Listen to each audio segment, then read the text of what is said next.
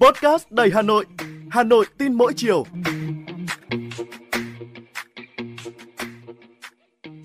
Xin chào bạn, tôi là Ngọc Tuấn, người đồng hành cùng với bạn trong số Podcast Hà Nội tin mỗi chiều ngày hôm nay.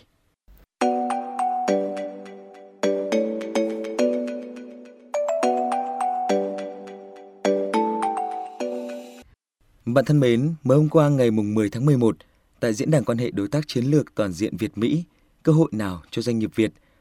Đại sứ Mỹ Mark Knapper tuyên bố rằng à, Mỹ sẽ ủng hộ Việt Nam phát triển ngành bán dẫn. Trong đó thì à, tập trung vào chuyển giao công nghệ, đào tạo nguồn nhân lực. Hiện nay thì Mỹ cũng đã trở thành thị trường xuất khẩu số 1 của Việt Nam và là một trong 10 nhà đầu tư FDI hàng đầu. Đã bao giờ bạn nghĩ rằng ở trong những chiếc máy bay Boeing của Mỹ bán cho nhiều nước trên thế giới có những chi tiết quan trọng thành phần vật tư đến từ Việt Nam, hay là những chiếc uh, tai nghe AirPods của Mỹ xuất hiện trên toàn cầu và có dòng chữ lắp ráp tại Việt Nam. Điều đó đã và đang cho thấy rằng uh, sự kỳ vọng rất lớn của các đại gia công nghệ của Mỹ khi mà đầu tư vào Việt Nam. Quan hệ hợp tác Việt-Mỹ cũng được uh, nâng cấp lên đối tác chiến lược toàn diện, đã tạo ra những kỳ vọng và sung lực cho sự phát triển đột phá trong quan hệ song phương, đặc biệt là về lĩnh vực hợp tác công nghệ. Tổng thống Joe Biden trong chuyến thăm đến Việt Nam cũng đã công bố khả năng hợp tác với Việt Nam trong lĩnh vực chip bán dẫn. Mỹ cũng thừa nhận rằng tiềm năng quan trọng của Việt Nam trong việc xây dựng chuỗi cung ứng chất bán dẫn, đặc biệt là khả năng mở rộng năng lực sản xuất ở những khâu sản xuất không thể chuyển về Mỹ. Ngay sau đó thì hàng loạt các hãng công nghệ của Mỹ cũng đã công bố những dự án đầu tư để tham vọng tại Việt Nam, dự án xây dựng các trung tâm thiết kế bán dẫn mới tại thành phố Hồ Chí Minh của Synopsys và Marvell, khai trương cơ sở đóng gói chip của công ty Amkor trị giá 1,6 tỷ đô la Mỹ tại Bắc Ninh. Mới đây nhất thì đơn vị sản xuất AirPods cho Apple đang đầu tư hơn 300 triệu đô la Mỹ tại Bắc Giang. Chuyến thăm đến Mỹ sau đó của Thủ tướng Phạm Minh Chính cũng thu hút được cả sự chú ý với lãnh đạo của các tập đoàn Mỹ. Trong chuyến công tác thì à, Thủ tướng cũng đã làm việc với rất nhiều tập đoàn công nghệ hàng đầu của Mỹ bởi à, khoa học công nghệ là một trụ cột trong tuyên bố chung của cả hai nước. Và nếu thành công được trong ngành công nghiệp bán dẫn, Việt Nam sẽ chân chân vào được cả chuỗi cung ứng của các sản phẩm có hàm lượng công nghệ cao như là thiết bị truyền thông, máy tính, thiết bị y tế hay là thiết bị quân sự. Theo Hiệp hội Công nghệ bán dẫn, tổng doanh thu toàn cầu năm 2022 của ngành bán dẫn đạt hơn 600 tỷ đô la Mỹ, đóng góp 5,9% GDP toàn cầu. Và với mức độ phát triển và số hóa như hiện nay thì à, theo dự báo tốc độ tăng trưởng công nghiệp của ngành bán dẫn đạt từ 6 cho đến 8% mỗi năm cho đến năm 2030 và đạt doanh thu 1.400 tỷ đô la Mỹ vào năm 2029. Nhiệm vụ trọng tâm của chúng ta hiện nay đó chính là đẩy nhanh Việt Nam tham gia vào hệ sinh thái bán dẫn khu vực, thu hút các doanh nghiệp bán dẫn trên toàn cầu hiện diện và sản xuất nghiên cứu phát triển tại Việt Nam.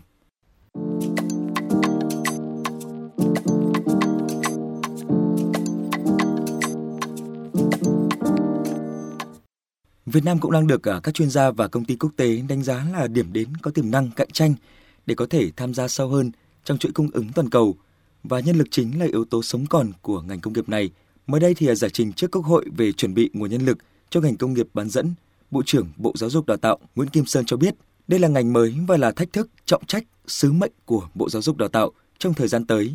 Dự báo nhu cầu thời gian tới cần từ à, 50.000 cho đến 100.000 nhân lực trong lĩnh vực này và để đạt được con số vừa nêu, thời gian tới chắc chắn cơ hội, Chính phủ cần đẩy mạnh đầu tư để có đủ điều kiện nâng cao chất lượng đào tạo trong ngành quan trọng này, bởi chúng ta không thể tay không bắt chip được.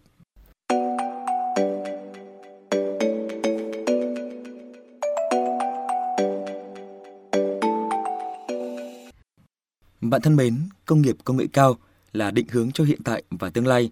Còn nông nghiệp đã và vẫn sẽ là ngành kinh tế chủ đạo của nước ta. Việt Nam vẫn là một nước nông nghiệp. Nông sản Việt là mặt hàng xuất khẩu, chiếm tỷ trọng lớn trong nền kinh tế của nước ta.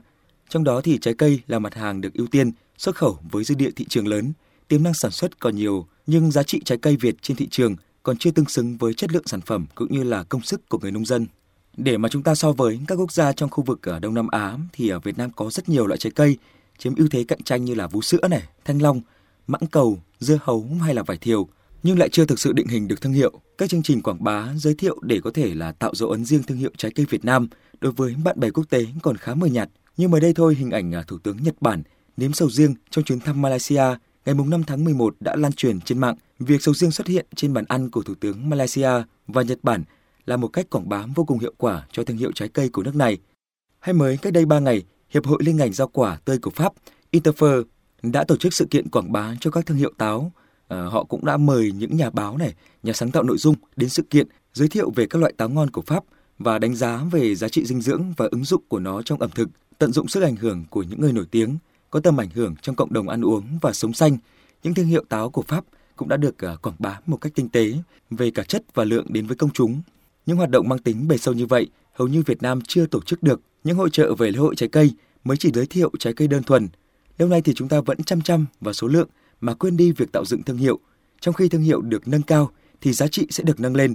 Đơn cử trái cây của Mỹ tiến vào các thị trường khác, trong đó thì à, có Việt Nam, đều được người tiêu dùng lựa chọn và tiêu thụ rất tốt. Khâu quảng bá hình ảnh này chất lượng gây ấn tượng sâu sắc với người tiêu dùng khắp nơi trên thế giới. Ví dụ riêng với trái việt quất thì các nhà khoa học và doanh nghiệp xuất khẩu trái cây Mỹ cũng đã thực hiện đến 42 nghiên cứu khoa học về lợi ích cho sức khỏe khi dùng trái cây này. Người tiêu dùng nhìn vào kết quả nghiên cứu này và yên tâm lựa chọn sản phẩm. Việt Nam cũng đã xuất khẩu được các loại trái cây tươi như là thanh long này, vải, xoài sang nhiều nước nhưng lại thiếu những nghiên cứu về tác dụng bổ dưỡng của các loại trái cây này. Trên thị trường thế giới, rau quả chiếm hơn 59% trong nhóm thực phẩm tươi sống toàn cầu và nhu cầu tiêu thụ rau quả trên thị trường thế giới tăng khoảng 3,6% một năm trong khi khả năng tăng trưởng sản xuất chỉ 2,6% một năm. Chính vì vậy, ngành chế biến, xuất khẩu trái cây Việt Nam còn nhiều cơ hội để phát triển ra thị trường thế giới nếu được quảng bá hình ảnh và xúc tiến thương mại tốt. Khi chúng ta định vị được thương hiệu, thì việc mở rộng thêm thị trường mới cho trái cây Việt Nam sẽ không còn gặp nhiều khó khăn.